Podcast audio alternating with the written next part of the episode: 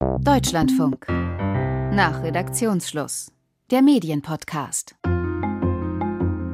Ich will mich auch wenn ich privat sicherlich auf einer Seite stehe, aber als Journalistin möchte ich mich auf keine Seite stellen. Und das ist mir mhm. bei der Berichterstattung wirklich wichtig. Ich bin keine Aktivistin. Und da war für mich der Moment, dass ich gedacht habe, wie kann das denn sein, dass so jemand mir als Iran-Experte im Deutschlandfunk begegnet? Weil Iran-Propaganda noch nicht so genau erkannt wird, wie wir inzwischen russische Propaganda erkennen.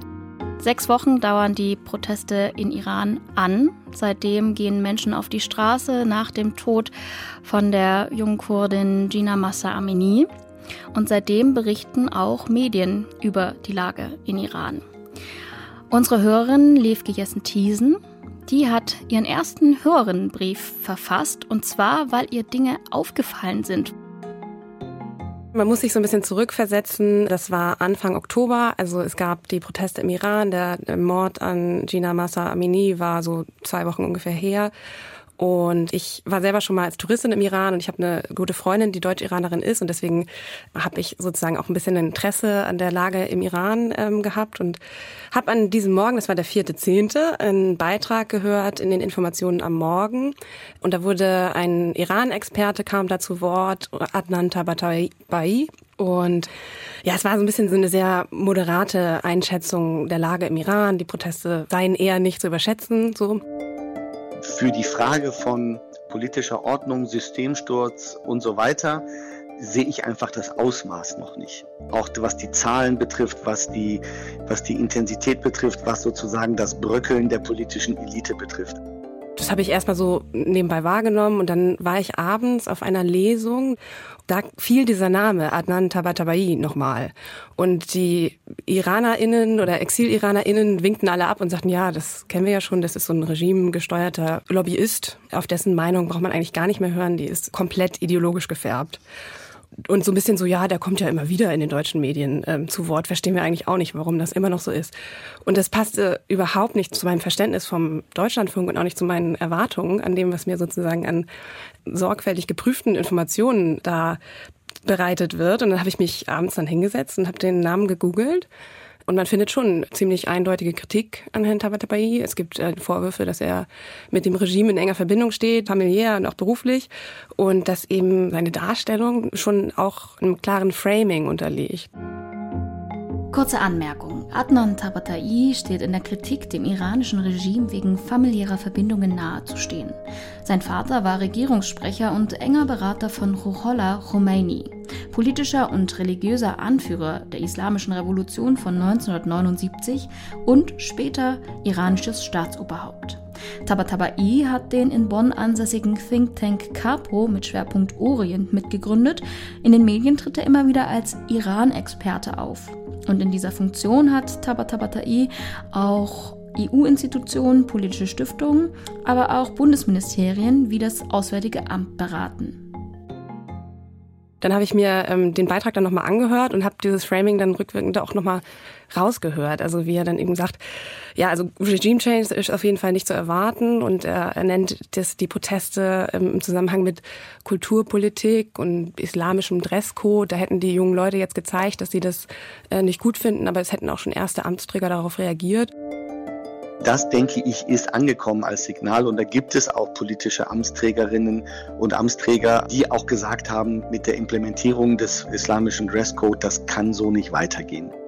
Ja, da war für mich der Moment, dass ich gedacht habe, wie kann das denn sein, dass so jemand mir als Iran-Experte im Deutschlandfunk begegnet?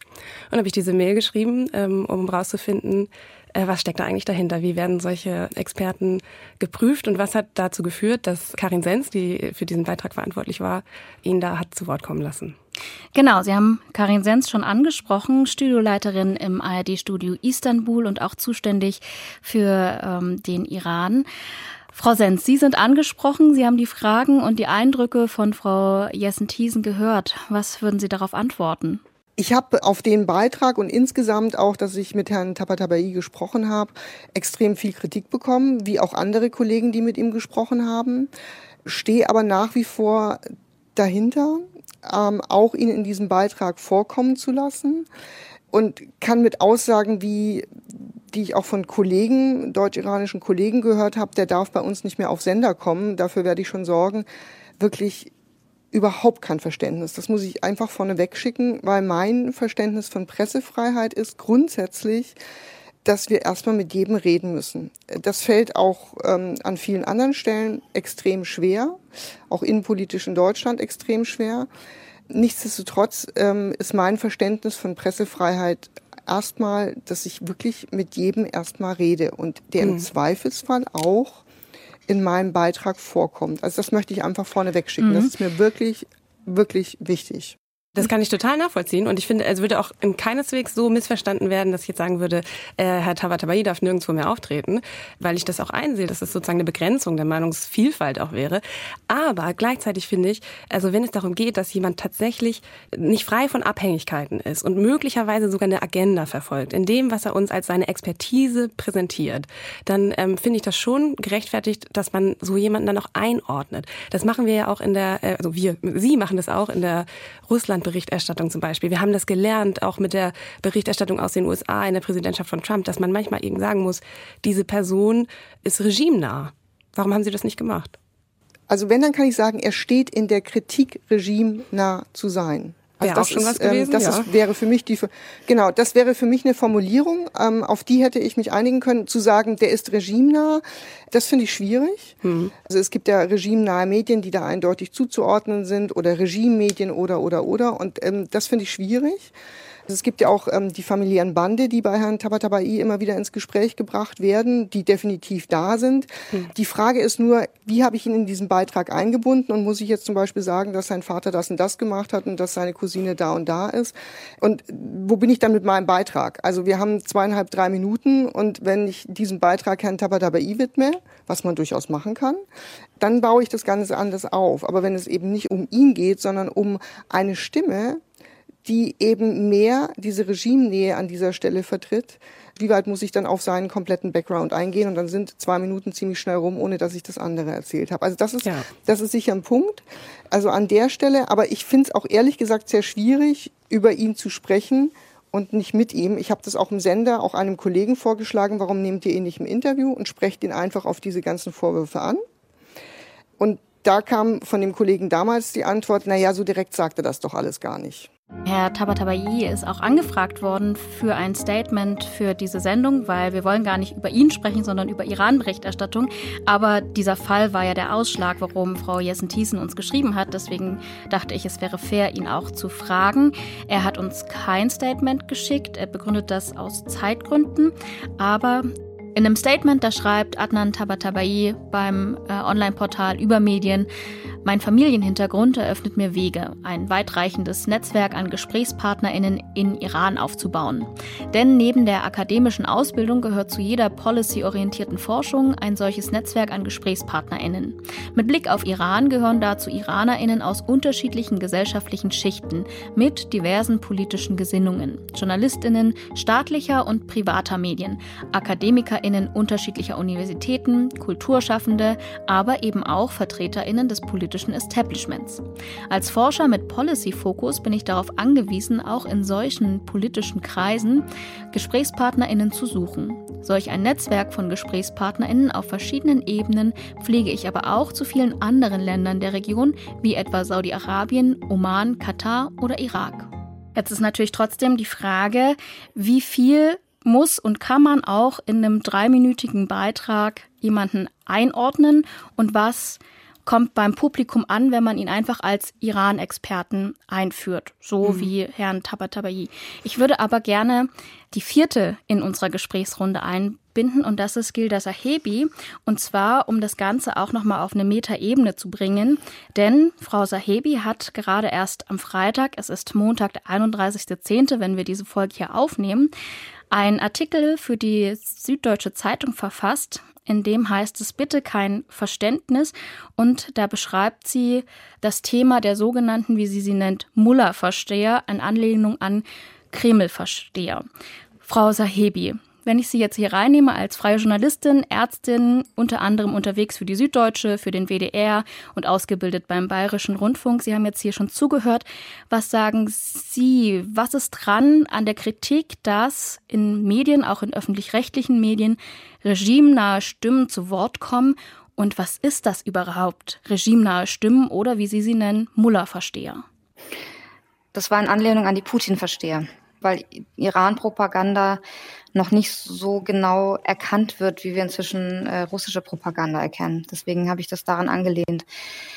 Ich würde gern äh, auf das Statement, was Sie gerade von ihm vorgelesen haben, dort anschließen, weil wenn man den Iran kennt und weiß, wie die Menschen dort denken und wie sie agieren, dort ist er bekannt. Dort sind auch seine Verwandtschaftsverhältnisse bekannt. Und man muss sich klar sein, dass Menschen, gerade die andere Meinungen haben als das Regime, gerade die, die zurzeit protestieren, gerade die, die vielleicht sogar Oppositionelle sind, dass sie den Teufel tun werden, mit so einer Person zu sprechen. Die sind ja nicht verrückt. Die sprechen natürlich nur mit Menschen, von denen sie auch wissen, dass das, was sie denen sagen, auch sicher ist und dass es nicht in irgendwelche Regimekanäle fließt, weil das lebensgefährlich sein kann. Das gilt übrigens auch für JournalistInnen, die vielleicht aus dem Iran noch berichten können. Diese JournalistInnen, die werden überwacht. Da wird genau aufgepasst, wo gehen sie hin, von wo dürfen sie berichten. Und das ist für sie, für diese Menschen einfach zu gefährlich, mit denen zu sprechen oder sich denen auch nur zu nähern. Das heißt, allein deswegen muss man zumindest zweifeln, wenn jemand wie Adnan Tabatabai sagt, ich gebe das Bild wieder aus dem Iran, wie es ist und ich spreche mit allen, weil das eigentlich gar nicht möglich ist. Mhm. Und ich glaube, dass auch die Transparenz jetzt nicht daran scheitern sollte, dass keine Zeit ist, sondern man muss bestimmte Dinge einfach transparent machen. Es geht nicht darum, dass er keinen Widerhall bekommen soll. Das soll er natürlich bekommen. Es geht einfach nur darum, dass man schon die Kritik, die an ihm nochmal da ist, also er hat ganz viele Dinge gesagt, die einfach schwierig sind, die sind eigentlich antidemokratisch. Und sowas muss einfach transparent gemacht werden. Das ist alles. Und wenn, dann können nämlich die HörerInnen das einordnen, was er sagt. Das hat Frau Jessen-Thiesen ja auch ganz schön gesagt. Als sie den Hintergrund kannte, hat sie das, was er gesagt hat, anders wahrgenommen. Und das ist genau der Punkt, weil natürlich Text lese zu oder einen Radiobeitrag höre zu ähm, Russland und dann wird eine Stimme zuerst eingeordnet mit Kreml nah, dann sagt mir das natürlich was über das Gesagte. Und das ist alles, es geht nur darum, dass man die Stimmen, die man hört, einordnet. Und in Bezug auf den Iran ist es alles neu. In den letzten Jahren gab es sehr wenig Iran-Berichterstattung. Also so weit, wie wir das jetzt haben, ist es was komplett Neues, das ist zum ersten Mal so. Und das heißt, ich glaube, da muss sich auch eine Art des Umgangs mit ExpertInnen-Stimmen ähm, neu ergeben und neu entwickeln. Und da stehen wir jetzt gerade.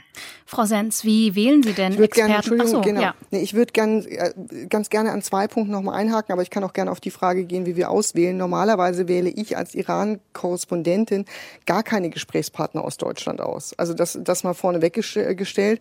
Das ist für uns im Moment wirklich eine Notlösung, anders kann ich das nicht nennen, weil wir eigentlich keine Interviews mit äh, Menschen im Iran im Moment führen können. Also das, das ist also A, technisch schwierig wegen Internet und Telefon und Co., aber auch eben, um die nicht zu gefährden. Also meine Aufgabe ist es in der Regel überhaupt nicht, mit Herrn Tabatabai jetzt ein Interview zu führen. Das machen die mhm. Kollegen in Deutschland, dafür sitzt er auch da.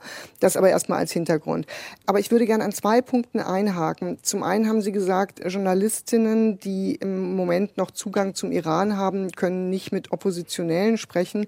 Wenn Sie den Beitrag von Jörg Brase gesehen haben, der hat mit einer Demonstrantin gesprochen. Von Tag zu Tag werden es mehr. Frauen ohne Kopftuch in den Straßen Teherans. Als wir eine von ihnen interviewen wollen, erkennt eine andere unser ZDF-Mikrofon und ruft auf Deutsch. Frauen, Liebe, Freiheit! Iranische Frauen wütend und mutig. Wir wollen das Gespräch fortsetzen, doch sofort hält ein Motorrad. Sicherheitskräfte beenden unser Interview. Ist im Moment der Einzige, der während der Proteste reinkommt, weil er eben eine Aufenthaltsgenehmigung für den Iran hat. Ich bin dran, so ein Visum, ein Pressevisum, ich brauche ein Pressevisum, um reinzukommen, das zu bekommen. Ob ich da mit Demonstrantinnen sprechen kann und will, hänge ich gleich auch noch mit dran, weiß ich nicht, weil wollen heißt natürlich, dass ich die im Zweifelsfall auch in Gefahr bringe. Das Zweite ist, dass ich in der Tat, ähm, also ich war in, in den letzten, ich glaube, zwei Jahren ziemlich, ziemlich oft im Iran und habe von dort berichtet. Und ich ich kann das, was Gilda Saibi gesagt hat, nur unterschreiben. Also wir sind ständig unter Überwachung. Jetzt ist das Radio nicht ganz so im Fokus wie das Fernsehen, aber es reicht auch schon. Also wir müssen uns alle, alle Reisen genehmigen lassen, wir müssen Gesprächspartner angeben und, und, und. Und trotzdem ist es halt die Aufgabe eines Journalisten, trotzdem keine Regimeberichterstattung zu machen. Und davon bin ich jetzt wirklich weit entfernt. Also mir ging es darum, bei den Reisen, die ich in den letzten Jahren gemacht habe und bei den Berichten, einfach zu zeigen, wie denn ein Leben abseits von Khamenei, Raisi, auch Rouhani damals noch stattfindet. Und ich war selber unglaublich überrascht, wie offen die Menschen mir Kritik ins Mikrofon gesagt haben. Teilweise habe ich das nicht gesendet, weil ich Angst hatte, dass die Leute in Probleme kommen. Nichtsdestotrotz, der Tenor des Berichtes hat auch immer diese Aussagen enthalten, wenn auch nicht aus deren Mund. Ja, also das, ähm, ich habe keine Zensur in dem Sinne betrieben, als dass es ein anderer Beitrag wurde. Dann könnte ich nicht mehr in den Spiegel gucken, aber ich habe insofern eine Zensur betrieben, als dass ich die Leute geschützt habe. Aber die Aussagen sind die. Also unsere Aufgabe ist es, das, das glaube ich, ist halt, deswegen ist man, lernt man Journalist in solchen Gebieten zu sein. Die Türkei ist ja auch nicht ohne, auch wenn man sie mit dem Iran nicht vergleichen kann. Aber ich sag mal so, ich habe meine Schule in der, in der Türkei gemacht und wende das jetzt im Iran nochmal an. Vielleicht kann man sich so ein Bild davon machen. Und wie können Sie ein Bild vermitteln und was haben Sie vielleicht auch schon wieder gelernt? Weil ich glaube, in diesem Prozess befinden wir uns in den letzten sechs Wochen seit Ausbruch der Proteste dass Medien auch dazulernen. Gilda Sahebi hat es eben auch schon angesprochen, wie man vielleicht auch mit möglicherweise Propaganda und Desinformation umgehen muss. Also es ist natürlich für uns, wir kriegen offizielle Zahlen, wie es immer so schön heißt, ja. So und so viele Leute wurden da verletzt oder wurden da festgenommen, so. Selbst wenn ich keine inoffiziellen habe, weil die gibt es ganz oft nicht, versuche ich sie gegenüberzustellen mit Menschenrechtsorganisationen, Amnesty International und, und, und. Also ich versuche so objektiv wie möglich zu berichten. Das heißt aber auch, beide Seiten abzuwägen. Denn wenn es offizielle Zahlen heißt, vielleicht müsste man Zahlen der Regierung oder des Regimes sagen, weil offiziell klingt natürlich in deutschen Ohren immer so nach mhm. dem Motto, das sind die Wahren und die anderen sind die, die irgendjemand behauptet. Aber ich glaube schon und so viel Verständnis traue ich auch Hörern zu, wenn wir dann beispielsweise eine Organisation wie Amnesty International nennen, die ja in Deutschland wirklich einen Ruf hat, dass man dann auch das einzuordnen weiß und dass das jetzt sozusagen nicht irgendwie eine Propaganda ist, die dagegen hält, ja, gegen die offiziellen Zahlen. Also das ist eigentlich das, womit ich oft arbeite, dass ich Aussage gegen Aussage stelle. Ja. Hm, was ja auch schon ähm, problematisch weil, sein kann. Äh, was meinen Sie damit, Frau also, Jessen-Thiesen? Weil, weil diese, diese Darstellung, die man dann manchmal so gewinnt aus dem Iran, ähm, es gibt da irgendwie zwei Seiten, es gibt da irgendwie ähm, Rebellen und Reformer, so, das finde ich eigentlich auch schon ein bisschen false balance, wenn wir bedenken, dass wir ja nicht ähm, jetzt irgendwie über einen Protest in einem freien demokratischen Land reden, wo wir dann an der Anzahl der Demonstranten auf der Straße abmessen können, wie groß ist diese Bewegung, äh, muss Macron jetzt auf die Gelbwesten reagieren oder so, sondern wir reden über ein diktatorisches Regime, das eben auch mit, mit Gewalt und Unterdrückung und Überwachung und Verhaftung gegen jegliche Opposition vorgeht. Vielleicht darf ich da auch noch mal einfach nur ein Beispiel. Also äh, Hossein Jonari, der Oppositioneller ist, Blogger, immer wieder im Gefängnis. Gerade ist er auch mutmaßlich im Wien-Gefängnis. Wir haben seit dem Brand dort nichts mehr von ihm gehört. Er hatte schon letztes Jahr einen äh, Artikel geschrieben im Wall Street Journal. Die Überschrift war sowas wie, das, das Bild, das euch westliche Medien über den Iran geben, ist falsch. Also das ist im Iran auch gut bekannt. Und ich muss aber auch vorausschieben, dass äh, auch, auch Karin Sens natürlich mit den Mitteln, die halt dort dann möglich sind, wirklich, ich, also ich habe alle Berichte gehört in den letzten Jahren über den Iran, weil das macht man dann einfach. es war nicht so viel über den Iran und ich, ich habe wirklich alles angehört und alles gelesen, was es halt so dann gab. Und natürlich sind es immer wahnsinnig tolle Einblicke gewesen. Also ich habe äh, ich habe wirklich alles möglich gehört und Frau Senze sind ja auch zu den Menschen gegangen und haben finde ich richtig schöne Berichte auch gemacht, die ich super gerne gehört habe. Das war zum Beispiel ein Bericht, der an sich total schön war. Das waren zwei Frauen, äh, die als Mechanikerin arbeiten die dann quasi einen Managerjob machen und dann das Kopftuch auch nicht so richtig, also halt damit arbeiten oder es auch mal abnehmen zum Arbeiten und so weiter. Der Arbeitsplatz von Kiana und Nilofa liegt am nördlichen Stadtrand von Teheran. Die beiden 30-Jährigen arbeiten als Automechanikerinnen in einer Werkstatt unter lauter Männern. Nilofa hat den rechten Arm keck in die Hüfte gestemmt. Ihre großen dunklen Augen strahlen eine Menge Selbstbewusstsein aus. Sie hat sich zuerst fürs Autoreparieren interessiert, erzählt ihre Freundin Kiana. Der wurde ganz oft in allen möglichen Sendern auch gespielt. Ich habe den ganz oft gehört, weil natürlich auch eindrücklich ist, sozusagen, was machen die Frauen irgendwie, um da trotzdem durchzukommen. Und gleichzeitig ist es, glaube ich, das, was Hossein Donari meint, dass nämlich, das ist nicht der Alltag der Frauen dort. Der Alltag der Frauen ist Unterdrückung, ist verhaftet werden, ist Sittenpolizei. Das ist der Alltag der meisten Frauen. Und das ist, glaube ich, auch das, was die Frau Jessen-Thiesen vielleicht mit False Balance meint, dass dann der Eindruck entsteht, ach ja, es geht ja irgendwie. Also man kommt ja durch, guck mal, Frauen können sogar als Mechanikerin arbeiten und so schlimm kann das alles gar nicht sein. Da kommt dann eben der Eindruck her, auch der letzten Jahre, der eben nicht richtig war, dass da irgendwie alles einigermaßen okay ist mit hier und da Problemen. Also ich hatte ehrlich gesagt eher den anderen Eindruck und auch mit den Leuten, mit denen ich mich in Deutschland dran über unterhalten habe, ist eher so, also das ist alles ganz schlimm, wie die Frauen in dem Land leben. Ja, und ähm, die dürfen nicht zu Fußball spielen, die dürfen nicht ausreisen, wie sie wollen, die haben Probleme beim Scheidungsrecht. Das ist ja eigentlich das, wo ich sozusagen in den Daily News jeden Tag berichte. Also wenn wieder ein Fußballspiel ist und die Frauen draußen bleiben müssen, ich habe eigentlich das Gefühl gehabt, ich habe ständig darüber berichtet, wie schrecklich dieses Land ist. Und das ist es. Also das, das wirklich. Aber mir war wichtig, wenn ich in das Land reingehe, auch zu zeigen, dass es da Menschen gibt. Ja, es gibt nicht nur Opfer, sondern es gibt eben auch Menschen.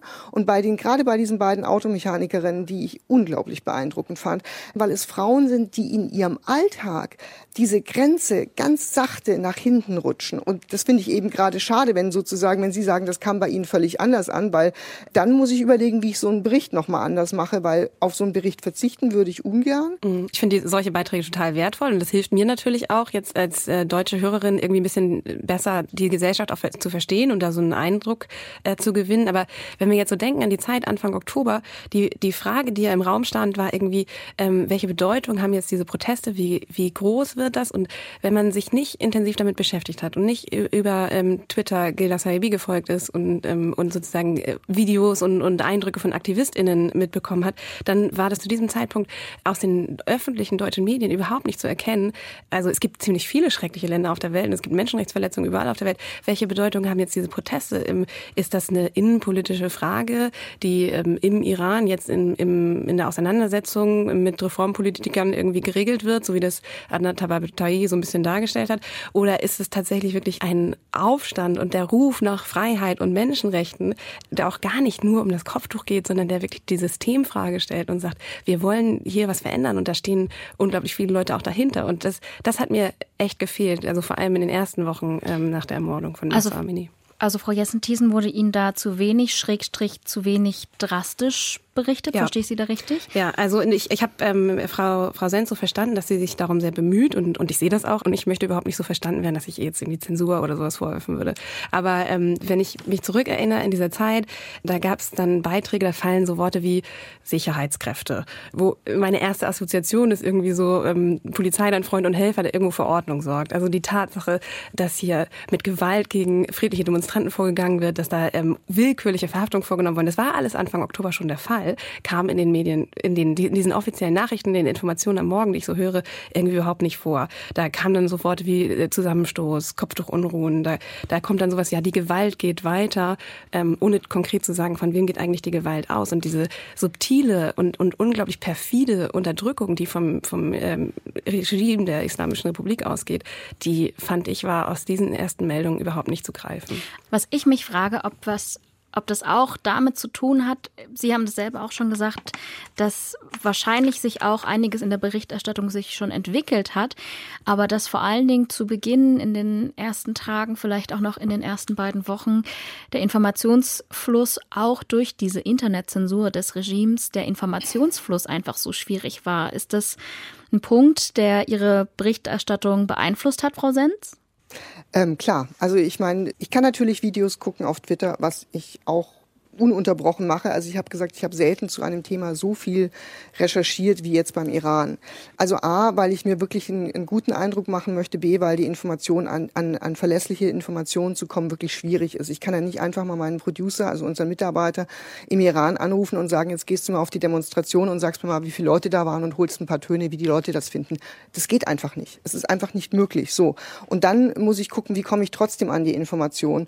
Und für mich ist keine Nachricht so wichtig, als dass ich jemanden dabei gefährde. Also ich meine, ich habe Kontakte im Iran, aber deswegen rufe ich da auch nicht einfach an und frage, und warst du, wie war es denn so? Also wir haben das im Iran erlebt, vor den Protesten, dass wir mit Leuten Interviews geführt haben und die haben später vom Geheimdienst Besuch bekommen. So, da gab es noch keine Proteste. Das heißt, ich kann mir an fünf Fingern abzählen, was passiert, ähm, wenn ich das während der Proteste mache. Und deswegen war ich sehr vorsichtig und dann dauert es auch manchmal länger. Und ich weiß nicht, in wie vielen Gesprächen, wo ich morgens immer gefragt wurde auf dem Sender, und wie war die Nacht, sage ich, ich weiß es noch nicht. Ja? Weil klar, es gibt ganz viele Videos, aber ich weiß nicht, sind die wirklich jetzt von der vergangenen Nacht? Gab es wirklich wieder so viele? Ähm, weil einfach mit einem gewissen Zeitverzug aufgrund des langsameren Internets oder abgeschalteten Internets dauert es einfach, bis Dinge hochgeladen werden. Die Leute haben gesagt, sie brauchen teilweise Stunden, bis sie was hochladen können. Und wenn ich dann aber, sage ich mal, morgens um vier und ich stehe dann teilweise so früh auf oder war noch nicht im Bett, wie auch immer, ein Video sehe, das irgendwie eine Stunde vorher an der Uni gespielt haben soll oder wie auch immer, ähm, dann habe ich Zweifel. Ja? Und die Fragen muss ich mir als Journalistin stellen, auch wenn ich sage, wird schon stimmen, reicht eben nicht an der Stelle. Also nicht für mich als Journalistin. Das, ähm, da mhm. bin ich wirklich relativ klar, weil ich will mich auch wenn ich privat sicherlich auf einer Seite stehe, aber als Journalistin möchte ich mich auf keine Seite stellen. Und das ist mir mhm. bei der Berichterstattung wirklich wichtig. Ich bin keine Aktivistin. Das sehe ich in Ländern wie der Türkei zu Genüge, dass es Journalisten gibt, die gleichzeitig auch Aktivist sind.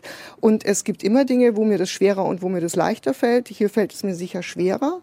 Aber nichtsdestotrotz versuche ich mir zu verordnen, zu sagen, ich gucke auf die Fakten. Und das mag manchen dann auch eben im Engagement bei der Berichterstattung nicht reichen. Aber ich, ich engagiere mich eben nicht für Protestler oder für das Regime. Dieses Wort Aktivist ist ja auch äh, echt so im, im deutschsprachigen Raum so ein Schimpfwort. In, in dem englischsprachigen hat man das gar nicht so. Da diskutiert man das auch gar nicht so wie bei uns tatsächlich. Erstmal. Also ich habe es nicht ähm, als Schimpfwort gemeint. Nee, nee, nee, ich also, weiß. Nee, nee, Gegenteil. Nur, also vielleicht kenne ich das eher vom Englischen. Nee, nee, es wird, es wird JournalistInnen aber vorgeworfen, wenn sie auf eine Art und Weise berichten, die irgendwie manchen nicht gefällt. Deswegen, ich wurde auch schon in Interviews gefragt, ob ich Journalistin bin oder Aktivistin. Ich frage, was meinen Sie denn damit? ich bin Journalistin. Die, die Frage ist halt, also auf, ich glaube, niemand kann auf der Seite des Regimes stehen. Das sind nicht zwei Seiten. Wenn man äh, diese Videos teilt oder sie sich anschaut, versucht zu verifizieren und vielleicht auch dazu schreibt, das kann ich zum Beispiel nicht wissen, sicher wissen, dann macht man das nicht für die Protestierenden, sondern man berichtet auf Basis dessen, was man weiß. Also ich bin auf keine der beiden Seiten. Ich glaube, jeder Mensch, der nicht diktatorisch veranlagt ist, ist auf Seiten der Protestierenden. Das spielt aber keine Rolle für das, was wir journalistisch berichten. Das ist nämlich genau der Fehlschluss, dass wenn man auch sagt, natürlich finde ich das, das Regime grausam, brutal. Es begeht mutmaßlich gerade jeden Tag Menschenrechtsverbrechen. Das ist einfach ein, ein Fakt. Hm. Und das heißt aber nicht, dass man so berichtet, dass man anfängt zu lügen. Und Frau Sens, Sie haben ja gerade gesagt, wie schwierig das ist, also äh, kritische Stimmen aufzunehmen, aber auch äh, Informationen zu verifizieren und sozusagen ähm, äh, wahrheitsgemäß zu berichten, was da wirklich vor sich geht. Also ich danke Ihnen an der Stelle dafür, dass Sie sich diese Arbeit machen und Sie beschreiben ja auch, dass Sie da ähm, sehr viel Mühe mit haben. Vielleicht brauchen Sie auch noch mal ein bisschen mehr Unterstützung, finde ich, finde ich noch auch super. ähm, aber ich finde, und den Eindruck hatte ich manchmal, nicht nur oder vielleicht auch gar nicht so sehr bei Ihnen, sondern auch in anderen Medien, äh, die Lösung darf nicht sein, dann einfach ähm, Pressestatements der Islamischen Republik wiederzugeben. Und das war dann manchmal so, wenn es irgendwie schnell darum ging, Informationen weiterzugeben, dann ähm, habe ich Artikel oder, oder Medienbeiträge ge gelesen oder gehört, wo eigentlich fast uneingeordnet nur das drin stand, was äh, das Regime offiziell hat verlautbaren lassen. Hm. Also es war ja zum Beispiel ein Kritikpunkt war ja, als dieser äh, Obduktionsbericht rauskam. Ja. Mhm. Ich kann jetzt nur von der Nachrichtenminute ähm, erzählen, von die, die ich dann dazu geschrieben habe. Selbstverständlich haben wir diesen Obduktionsbericht berichtet, weil das ist halt eine Facette dieser ganzen Geschichte. Aber selbstverständlich stand da genauso auch drin, ähm, dass es, dass es angezweifelt wird von Protestierenden und dass es eben andere Anhaltspunkte gibt und äh, die CT-Bilder eine andere Sprache sprechen. Das Ergebnis des Berichts der Teheraner Gerichtsmedizin ist wenig überraschend. Mahsa Amini sei nicht an Schlägen auf den Kopf gestorben. Die Polizei hatte schon kurz nach dem Tod der jungen Frau erklärt, man habe sie nicht angefasst. Der medizinische Bericht soll die Version belegen, dass sie schon als Kind an einem Tumor im Kopf operiert worden sei. Man habe vergeblich versucht, sie wiederzubeleben. Sie sei an Organversagen gestorben. Aminis Vater bestreitet Vorerkrankungen. Also das meine ich eben mit gegenüberstellen. Also dass ich das jetzt nicht berichte, das finde ich schwierig. Also dass ja, ich sage, aber ja, die Gegenüberstellung klingt ja. jetzt für mich so, also ich meine, wenn es aus einem demokratischen ähm, Kontext kommt, ist es, ist, in dem ich das ja als Hörerin in Deutschland wahrnehme, ähm, dann ist mir mhm. vielleicht nur mit dieser Meldung überhaupt nicht klar, dass es also jedem, der sich im Iran ein bisschen auskennt, war schon bei dem Tod von Gina Massa Amini relativ schnell klar, dass das ähm, eindeutig kein Herzinfarkt war. So, aber in dem Moment, wo Sie mir das in der Meldung so gegenüberstellen, ähm, kann ich das nicht klar einordnen. Also wird das eine höher gestellt, was Sie andererseits sonst eigentlich nicht auf eine gleiche Stufe an Informationen gestellt hätten? Also wenn ich das vergleichen darf, einfach ja auch, wir ordnen ja nicht ständig ein, wir erklären ja nicht ständig, also Putin sagt, in der Ukraine sind lauter Nazis, aber die Ukrainer sagen, wir sind keine Nazis. Das machen wir auch nicht die ganze Zeit. Mhm. Frau Senz, ziehen Sie sich den Schuh an?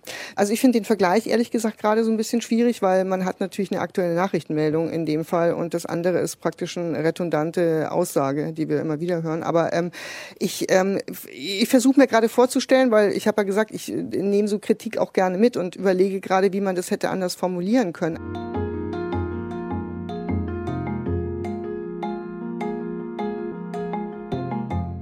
Wir merken, es ist kompliziert. Es ist wahnsinnig komplex und das jeden Tag in Meldungen, Nachrichtenminuten, Berichten festzuhalten, ist wahrscheinlich noch komplexer als die Lage sowieso schon, weil einfach erklären ist immer die schwierigste Aufgabe. Jetzt wollte ich trotzdem langsam die Diskussion zum Ende bringen und in die Runde fragen und vor allen Dingen Frau Jessen-Thiesen fragen, was nehmen Sie denn mit? Was haben Sie denn jetzt hier gelernt über Grenzen und Möglichkeiten der Iran-Berichterstattung und wurden Ihre Kritikpunkte überhaupt gehört? Ich glaube, was ich mitnehme und was ich auch schon vorher wusste, ist, dass natürlich die Berichterstattung aus so einem Berichtsgebiet wie Iran unglaublich schwierig ist und dass es gerade in sozusagen der verkürzten Form in, in Nachrichten oder wo man schnelle Meldungen braucht, natürlich nicht immer möglich ist, den ganzen Kontext mitzuliefern.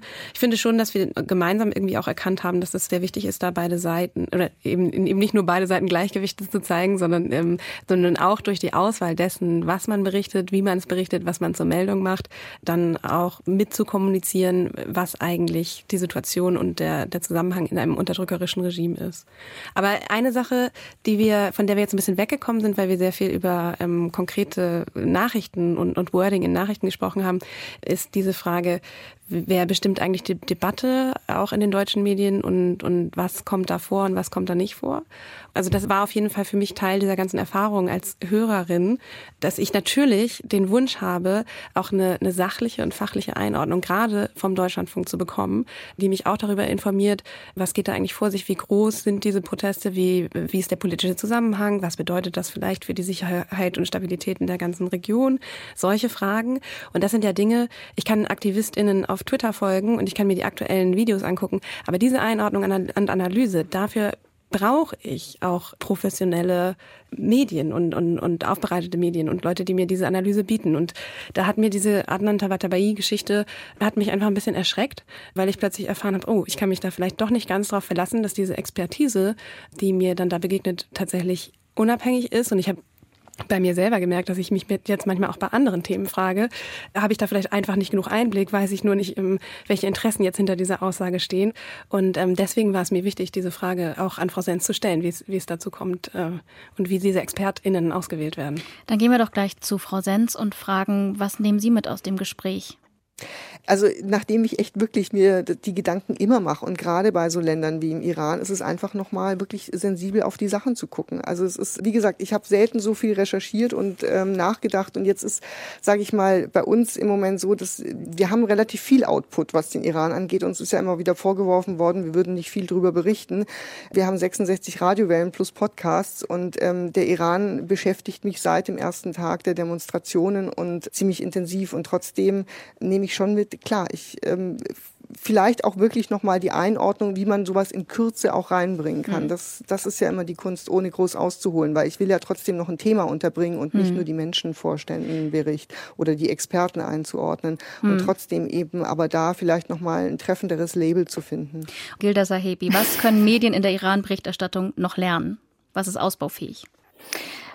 Ich meine, wir haben jetzt die ganze Zeit darüber gesprochen. Ich möchte eigentlich äh, vor allem sagen, wie, wie schön ich es finde, dass, dass die HörerInnen da auch so kritisch sind und so zuhören und sich melden. Ich glaube, das ist extrem, extrem wichtig. Wir brauchen das bei allen Themen weil äh, ich glaube, das kann man auch bei allen Themen machen, weil Journalistinnen sind keine, keine ähm, Halbgötter, sondern ähm, machen Fehler und müssen immer wieder und hinterfragt werden. Wir hinterfragen uns auch immer selber ständig. Und das finde ich total toll und bin da ganz arg begeistert und dass man dann auch so offen und kritisch miteinander reden kann. Ich glaube, das ist was, was wir auf jeden Fall äh, mitnehmen sollten.